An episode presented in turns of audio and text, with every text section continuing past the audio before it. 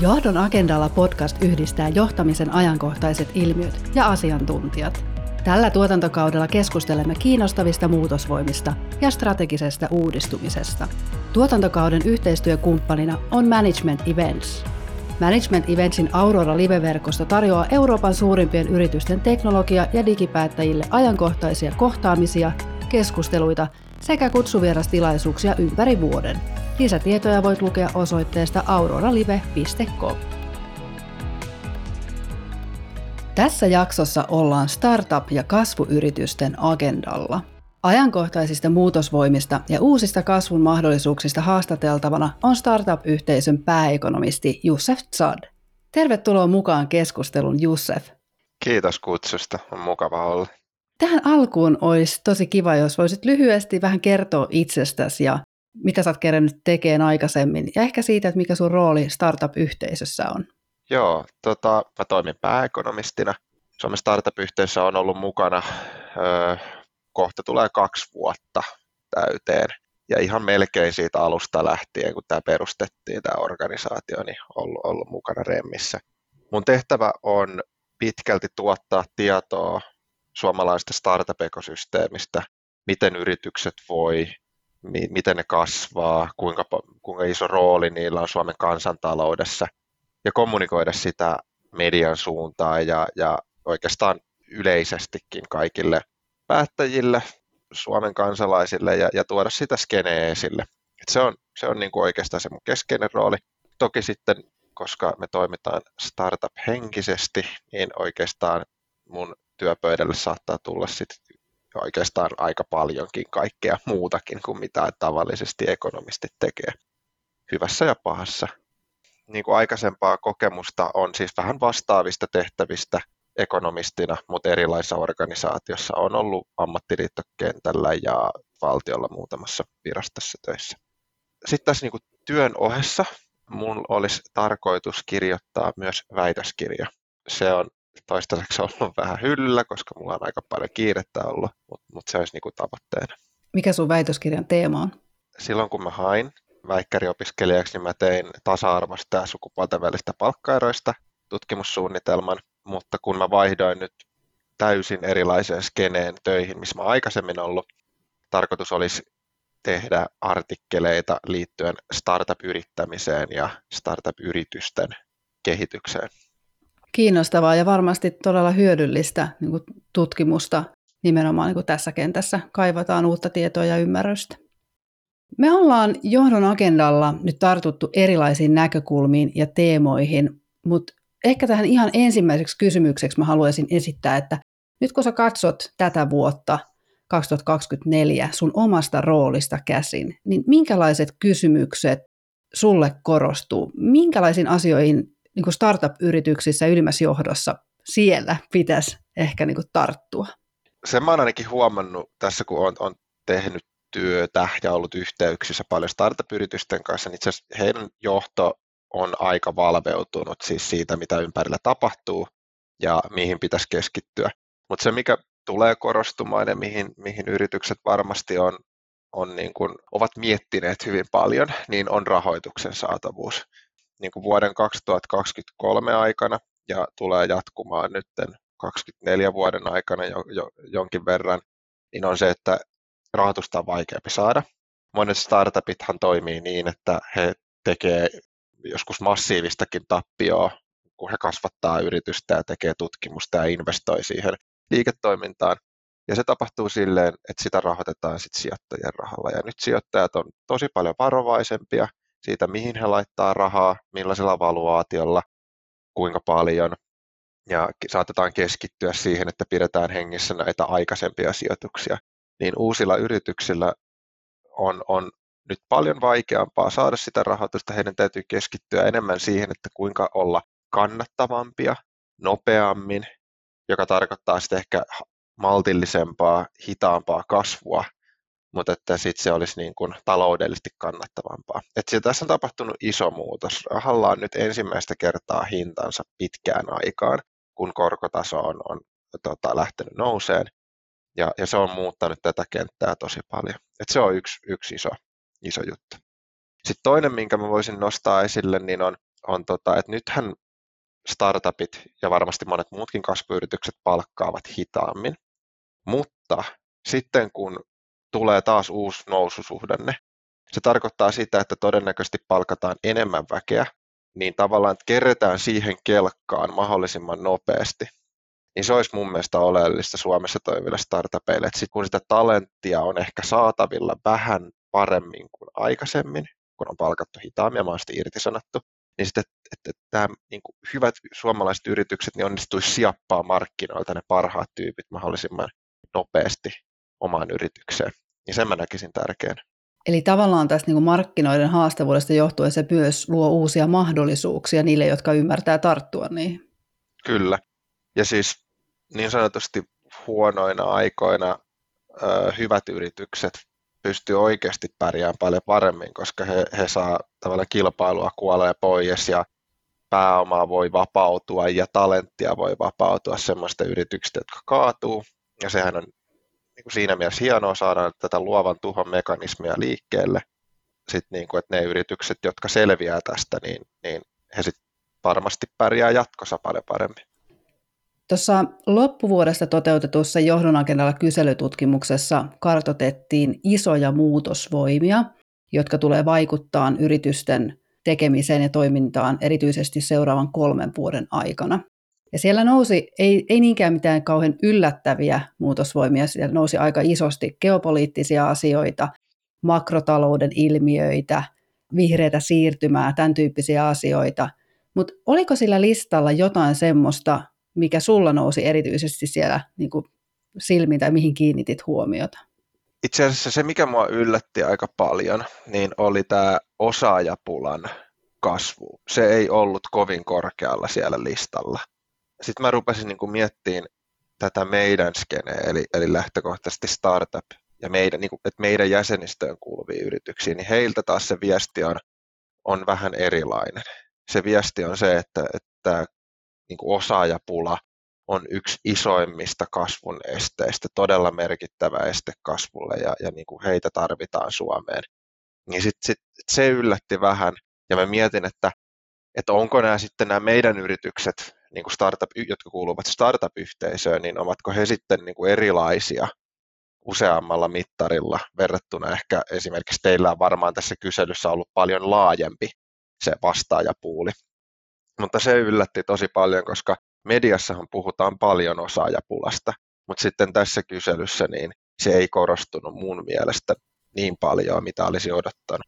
Joo, se on ihan totta. Et, et niin, ja nyt ehkä vielä sillä niin taustatuksena, jos miettii, että ketkä tähän kyselyyn on tosiaan vastannut, niin vajaat 250 vastausta kaiken kaikkiaan, jotka edustaa helposti yli 200 yritystä, mutta se yrityskenttä tosiaan hajautui aika tasaisesti, eli niitä vastauksia tuli kautta linjan eri kokoisista yrityksistä, eli siellä on startup-yrityksiä, mutta ne ehkä edustaa noin viidennestä siitä koko vastaajamassasta, ja sitten muut on ehkä siitä niin kuin isompia, että silloin on tietysti aina niin kuin merkitystä nimenomaan, että keneltä näitä asioita kysytään. Ja sitten toinen, mikä ehkä tässä tulee itselle niin kuin mieleen tuohon osaajapulaan liittyen, ja se, että se on totta, että tosi monet teemat korostuu niin kuin otsikoissa ja mediassa, mutta sitten tämä itse asiassa tämäkin kyselytutkimuksen niin tulokset niin näyttää, että sitten siellä niin firmojen sisällä se fokus on kuitenkin hyvin erilaisissa asioissa. Et meillä on vähän semmoinen niin ristiriita siinä, että mitä me puhutaan niin kuin ulospäin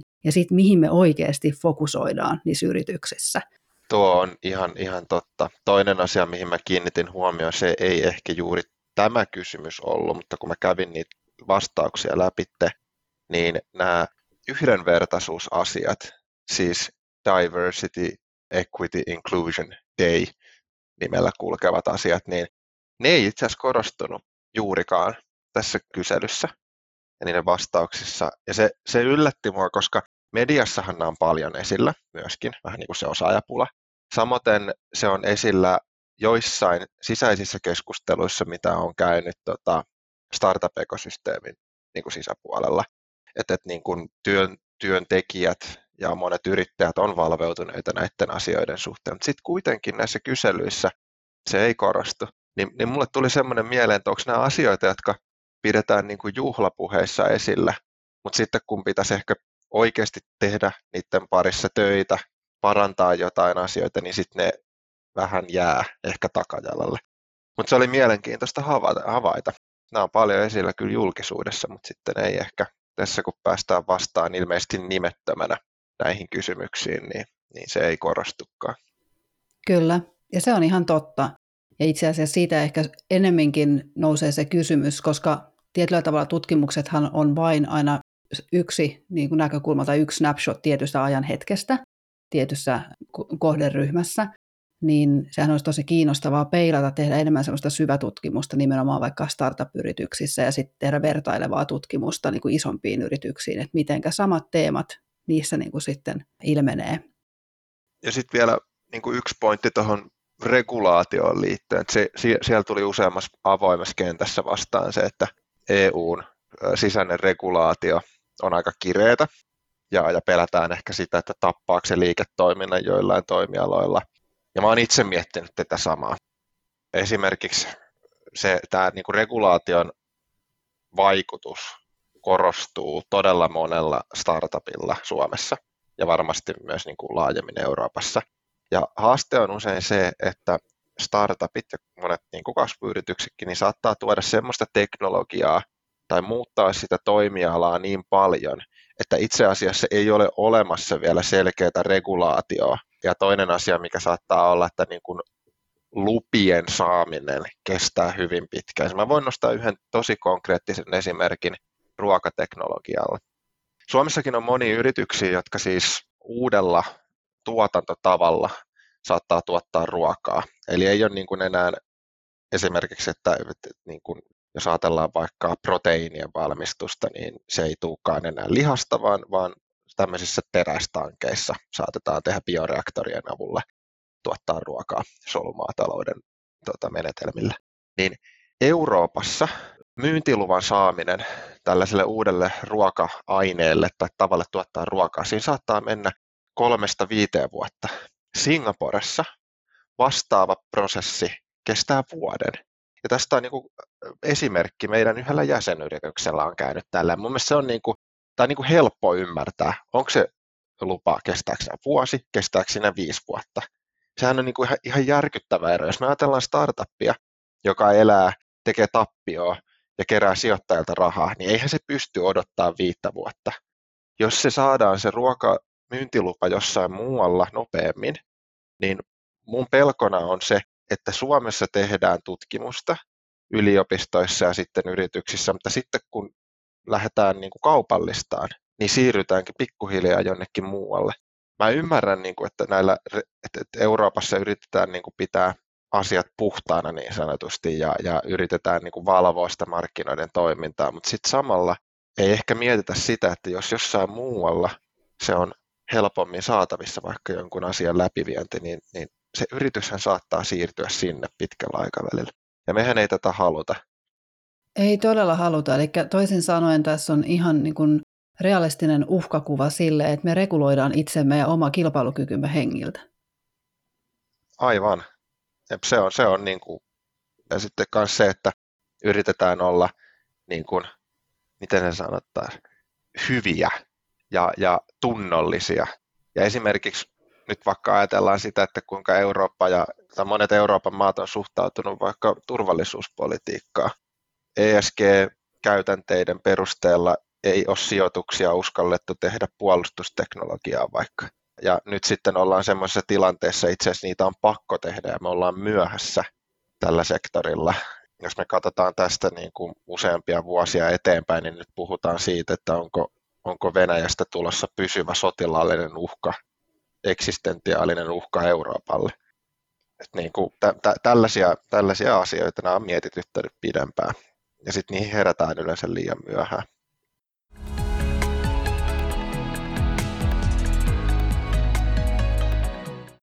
No millaisia isoja kysymyksiä meillä on vielä edessäpäin, jotka ei välttämättä realisoidu ihan tänä vuonna, mutta sä oot niin tuossa sun omassa roolissa tunnistanut, että niillä tulee potentiaalisesti olemaan aika iso merkitys tulevaisuudessa? Joo, kyllä tässä on niin selkeästi havaittavissa tämmöinen protektionismin paluu. Suojellaan kotimarkkinoita, teknologioita. Se on yksi iso, iso muutos.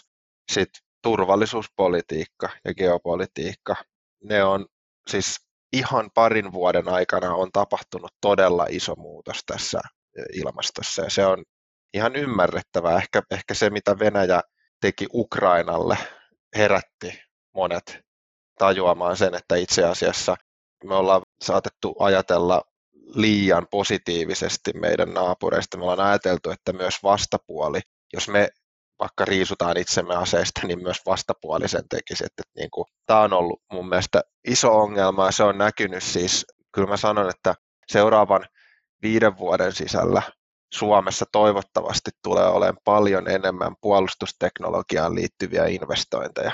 Ja tota, se on semmoinen, johon tullaan panostaa. Tämä on niin kuin tosi mielenkiintoinen kenttä, koska mä itse asiassa kirjoittelin tästä aiheesta sisäisesti jonkin verran. Ei olla vielä tultu ulos millään tavalla, mutta, mutta mä kävin katsomassa, että esimerkiksi miten Yhdysvalloissa tämmöinen kuin DARPA on harjoittanut toimintaansa. Perustettiin mun muistaakseni 50-luvulla Pentagonin alle tämmöinen tutkimuslaitos, jonka tehtävä oli tukea Yhdysvaltojen puolustusteollisuutta ja kehittämällä uusia teknologioita. Se on siis ollut aivan valtava menestystarina. Se budjetti on ollut melko maltillinen suhteutettuna Yhdysvaltojen kansantalouden kokoon, mutta sieltä on tullut aivan jäätäviä innovaatioita myös siviilipuolelle. Vaikka niissä kaikissa tutkimushankkeissa on ollut jollain tavalla kärkenä se, että kehitetään niin kuin Yhdysvaltojen puolustuskyvykkyyksiä, niin sieltä on tullut todella merkittäviä, merkittäviä innovaatioita. Siis esimerkiksi GPS-navigointijärjestelmä on tullut DARPan tutkimuksesta. Internet on tullut DARPan tutkimuksesta. Se oli alun perin mun käsittääkseni nimellä ARPANET ja se oli heillä semmoinen projekti, josta sitten sitä lähdettiin laajentamaan. Sieltä on tullut tietokonehiiri, konsepti graafiselle käyttöliittymälle. Ne on niin kuin ihan tällaisia todella mullistavia teknologioita, joita sieltä on lähtenyt esille. Ja nyt kun me ajatellaan, että Euroopan turvallisuustilanne on muuttunut merkittävästi, ja todennäköisesti me tullaan näkemään investointeja enemmän kaksoiskäyttöteknologioihin ja puolustusteknologioihin, niin itse asiassa tämä saattaa olla sellainen sektori, joka vauhdittaa sitten myös siviilipuolella aivan uusien innovaatioiden tuloa. Ja se on niin kuin mielenkiintoista nähdä, että miten Suomi ja Eurooppa kykenee toimiin tällä sektorilla, että pystytään me ottaa uusia harppauksia eteenpäin. Mä uskon siihen, että me pystytään, mä uskon siihen, että tämä on tosi tärkeä juttu, ja me tarvitaan uusia yrityksiä, jotka toimii tällä sektorilla ja kasvaa. Ihan superkiinnostava näkökulma. Ja just ehkä tuosta niin kuin kaksoiskäyttönäkökulmasta ja siitä, että millä tavalla niin kuin innovaatiot yhdellä toimialalla tai sektorilla voi hyödyttää sit parhaimmillaan kokonaisia toimialoja. Ja varmasti tullaan sun kanssa palaan itse asiassa vielä, vähän puhutaan tutkimus- ja innovaatiotoiminnasta ylipäätänsä. Mutta sitä ennen voitaisiin puhua ehkä vähän niin kuin talouden isosta kuvasta, pikkasen sitä makrotalouden ilmiöistä ja trendeistä, että mitä sä nyt niin kuin näet tuon oman roolis kautta ja peilata niin kuin markkinaa, että miltä tämä vuosi näyttää, nyt kun sä sitä niin kuin ekonomistina katsot? Melko huonolta. Pahin on ehkä jo takanapäin. Niin kuin mun mielestä keskeinen indikaattori taloudessa nyt on ollut jo hetken aikaa inflaation kehitys.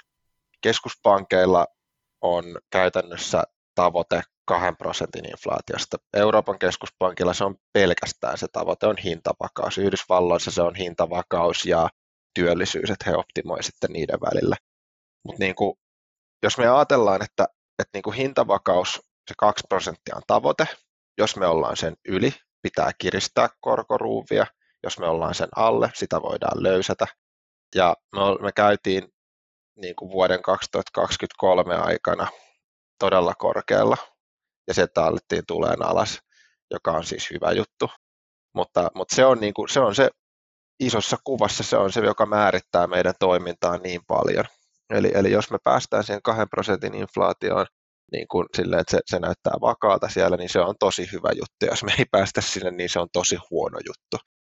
Ja, ja se on nyt niin kuin ajanut meidän korkotasoa ylöspäin ja se on sitten näkynyt reaalitaloudessa ö, hidastumisena ja ostovoiman heikkenemisenä.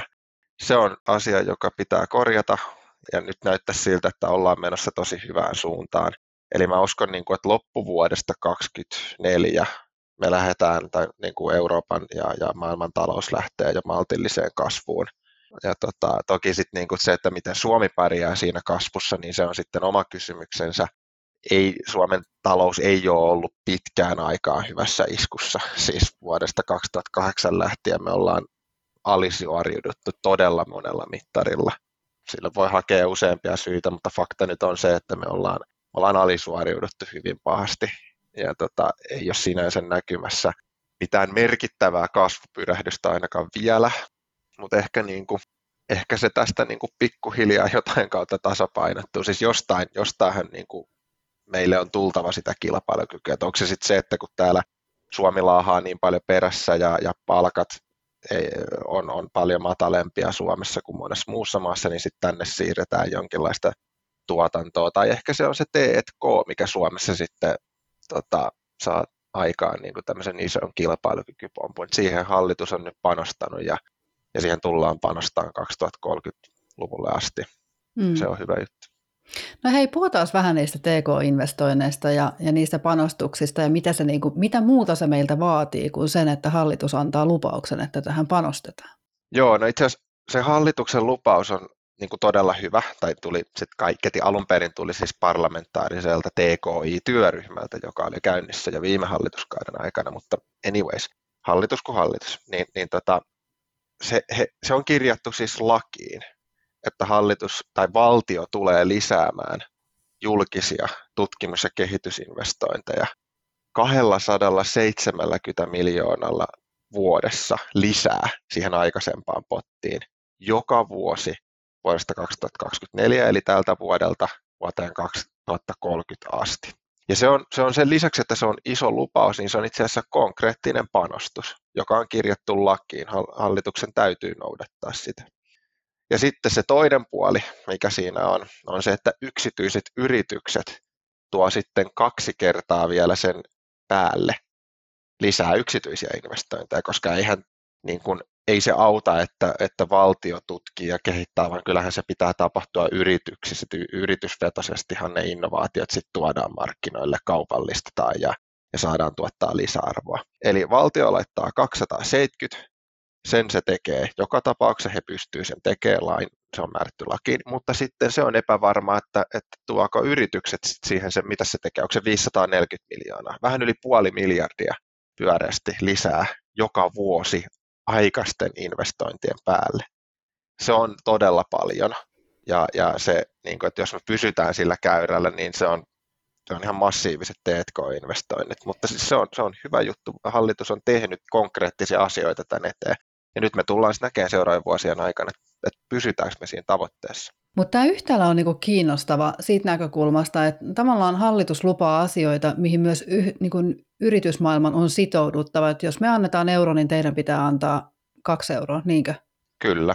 Yes. Ja nyt kun me peilataan sitä tähän esimerkiksi tähän kyseisen johdon agendalla tutkimukseen ja katsottiin niitä teemoja tai kohteita, mihin yritykset aikoo panostaa tulevia, tai tulevan vuoden aikana, eli tänä vuonna, niin itse asiassa nämä tutkimus- ja innovaatiotoiminta niin oli kyllä siellä listan häntä päässä. Se oli kyllä todella huolestuttava.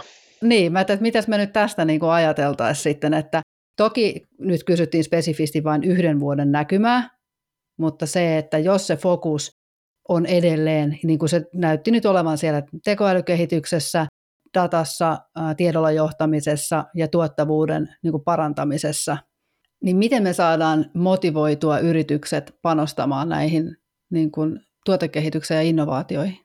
Ensinnäkin siis noin monet kohdat, mitä siellä listattu, mitä nämä vastaajat oli listannut, että mihin he keskittyy, niin nehän on pitkälti sellaisia asioita, joihin voidaan vaikuttaa investoimalla T&K-toimintaa. Niin jos me ajatellaan sitä yrityksen toiminnan kehittymisen pipelinea, niin se kaikkihan lähtee siitä, että me päätetään, että hei me halutaan tehdä asiat paremmin, tehokkaammin, lisätä tuottavuutta. Niin meidän pitää kehittää liiketoimintaa, meidän pitää innovoida, meidän pitää satsata T&K, jotta sieltä tulee sitten ehkä parin vuoden, kolmen vuoden, jopa kymmenen vuoden viiveellä jotain mielenkiintoista uutta, joka on meille sitten kilpailuetu. Ja tota, et, et siinä mielessä, että ehkä, ehkä se sitten näkyy siinä, että hei, niin kun he, he ajattelee, että meidän pitää tehdä asioita paremmin, mutta he sitten näe, että se on just se T&K siellä, mutta sitten se käytännössä ehkä toteutetaan sen kautta, tai niin mä ainakin toivon. Mutta siis sun varsinainen kysymys oli se, että miten, nyt, miten me saadaan yrityksiä kannustettua tekemään tutkimus- ja kehitystoimintaa. No, yksi kannustin on tietenkin raha, kun sitä julkista rahaa laitetaan. Sehän osahan siitä rahoituksesta niin tulee sitä kautta, että me kasvatetaan esimerkiksi Business Finlandin T&K-tukien myöntövaltuuksia. Eli käytännössä Business Finlandi siis tulee rahoittamaan myös yritysten toimintaa vahvemmin. Ja mun mielestä se kävi niin, mä en nyt ihan tarkalleen muista, oliko se vuodesta 2008 lähtien. En tarkalleen muista vuosilukua, mutta Business Finlandin myöntövaltuudet reaalisesti tippui noin 40 prosentilla. Eli siis, eli siis he ei, eivät myöntäneet T&K-rahoitusta yrityksille niin paljon kuin aikaisemmin. Ja nyt kun niitä lisätään, niin se tarkoitus on, että me saadaan sitä kautta myös vivutettua näitä yritysten T&K-investointeja. Eli siltä käytännössä yritykset näkevät, että okei, että me saadaan tukea tähän hommaan, se on meille halvempi tehdä T&K, joten me tehdään sitä, kun me todennäköisesti saadaan sit siitä niin kuin myöhemmin jotain voittoja.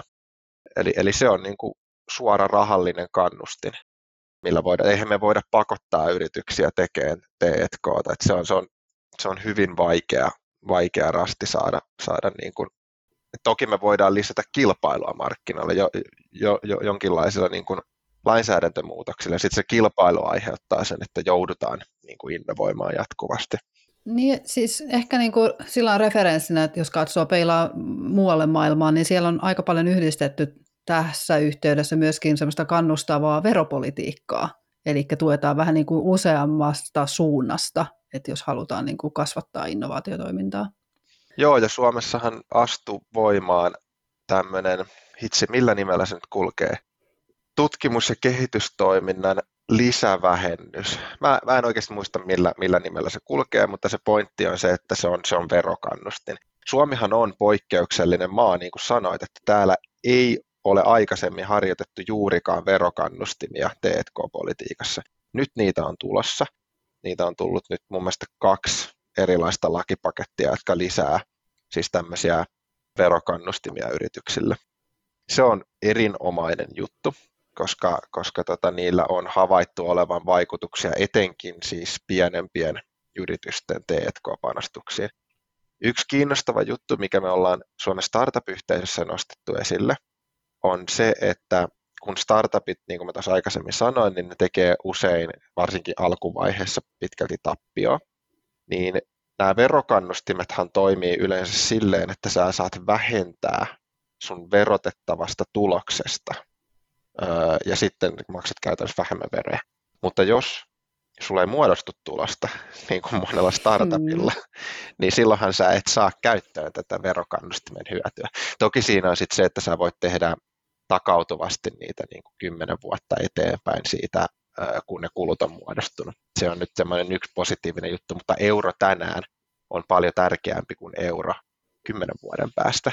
Mm. Ja me ollaan niin kuin ehdotettu muun muassa hallitusohjelman neuvotteluissa, että itse asiassa pitäisi saada tämmöinen, tämmöinen mekanismi, joka mahdollistaisi käteispalautuksen yritykselle. Eli se laskennallinen verohyöty, minkä sä saisit siitä verokannustamista, jos tekisit voittoa, niin saisitkin sen palautuksena, siis käteispalautuksena yrityksen tilille. Ja tällaisia mekanismeja on voimassa muutamassa maassa. Tosi kiinnostava. Joo, me ollaan benchmarkattu näitä verokannustimia useissa maassa ja mietitty, että, että, että, niin kuin kannattaisiko niitä tuoda Suomeen. Ja meidän mielestä siis, no yl, totta kai, koska se on niin kuin käytännössä nuorille innovatiivisille yrityksille suunnattu verotuki, tämmöinen käteen, niin kuin sitä sanotaan tax credit, systeemiksi, niin, niin se tietenkin tukisi sit meidän ja sen yrityksiä paljon, koska meillä on paljon yrityksiä, jotka on vielä tappiollisia ja kasvaa niiden alkuvaiheessa.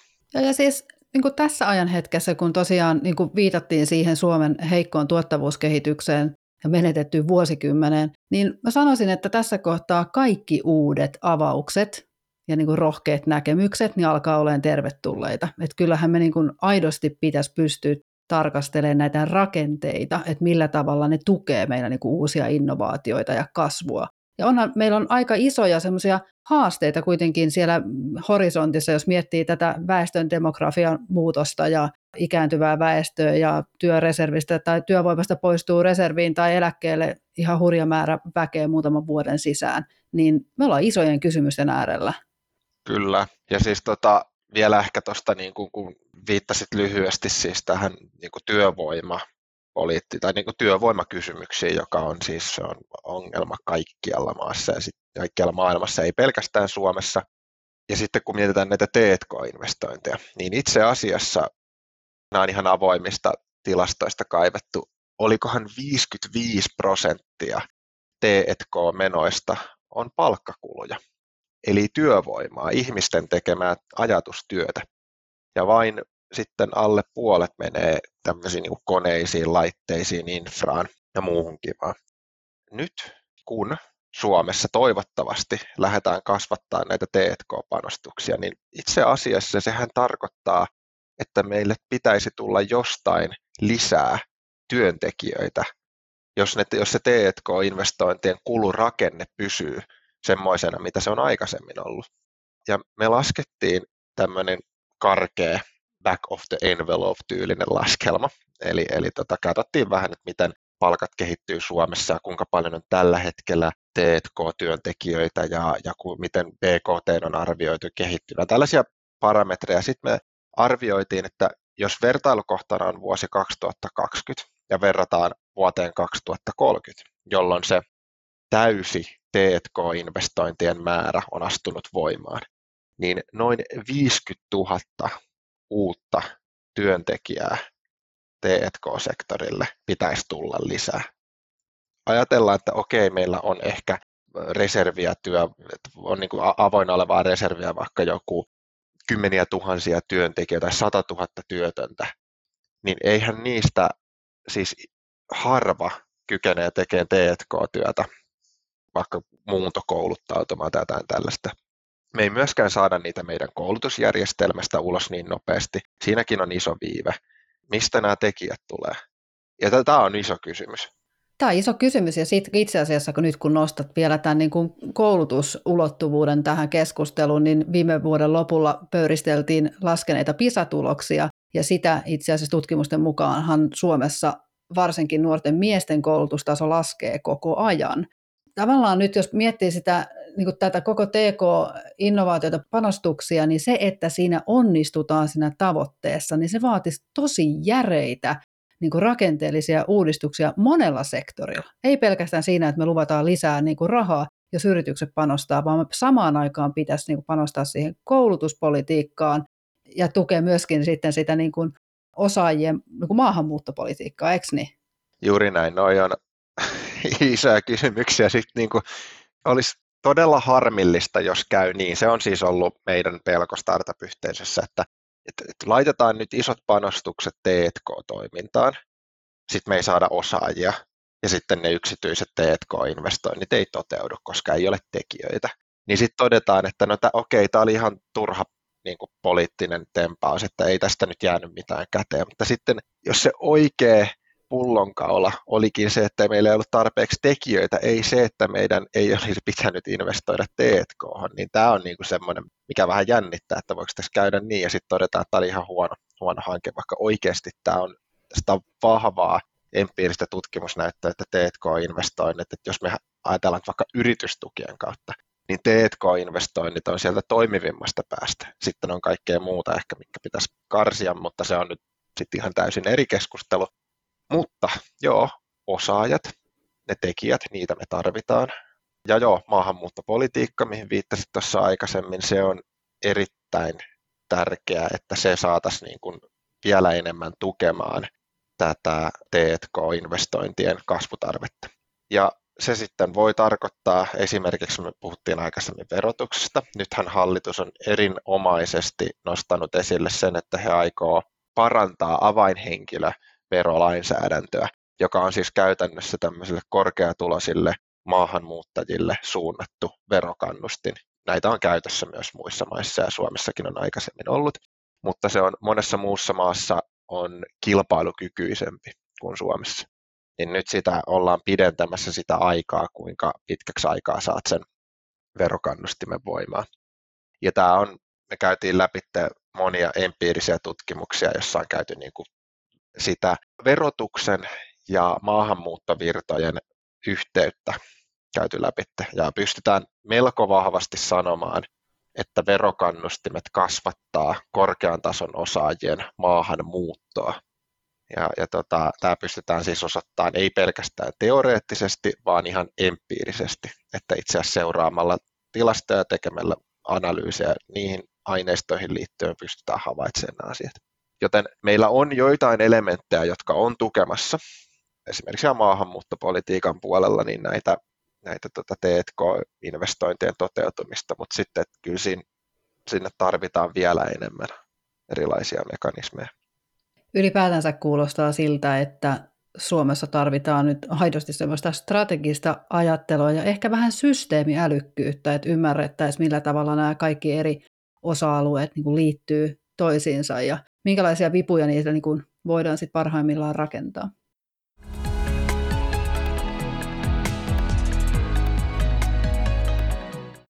Oikeastaan voitaisiin palata meidän alun keskusteluun siitä näkökulmasta, että sä sanoit, että sun rooliin kuuluu se, että sä tuotat uutta tietoa myös siitä, että miten startup-yritykset voi ja mitä niille kuuluu ja minkälaiset teemat on tärkeitä.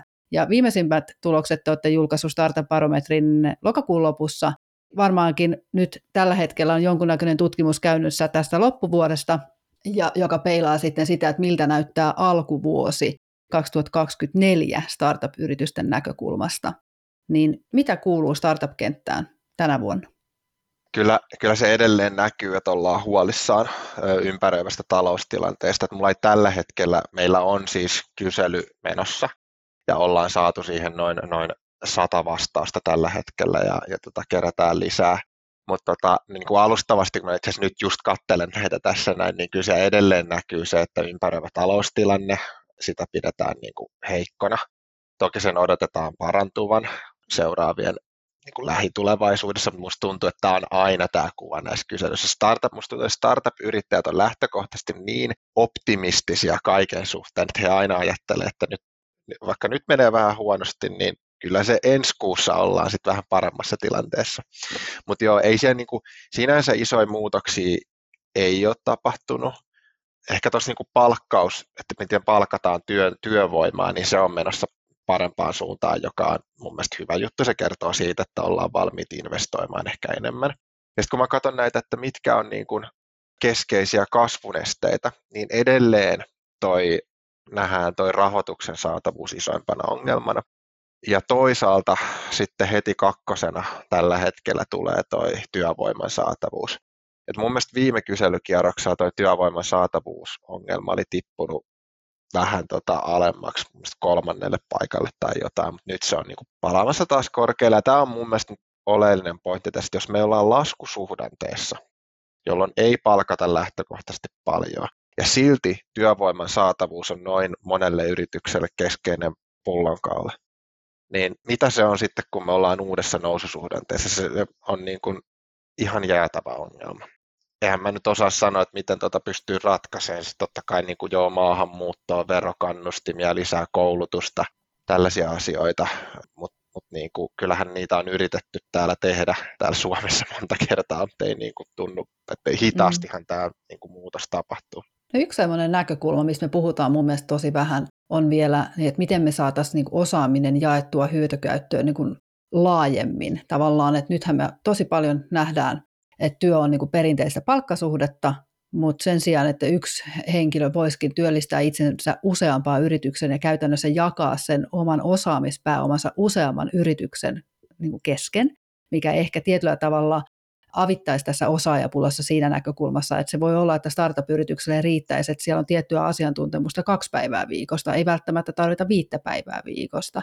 Eli tämmöiset erilaiset niin kuin tänä päivänä vielä epätyypilliset työsuhteet, fractional työmallit, tämmöiset, niin voisi ihan olla aidosti vaihtoehto ratkaiseen tätä osaajapulaa tästä näkökulmasta. No, mielenkiintoinen ajatus. Kiitoksia tästä inspiroivasta ja näkemyksellisestä haastattelusta, Jussef. On ollut ilo keskustella muistakin teemoista kuin tekoälystä. Kuin myös. Isot kiitokset, että sain tulla, tulla juttelemaan. Tämä on ollut tosi, tosi mielenkiintoinen keskustelu. Jos haluat lukea lisää johtamisen ajankohtaisista ilmiöistä, voit käydä lataamassa uusimman raportin osoitteesta johdonagendalla.fi.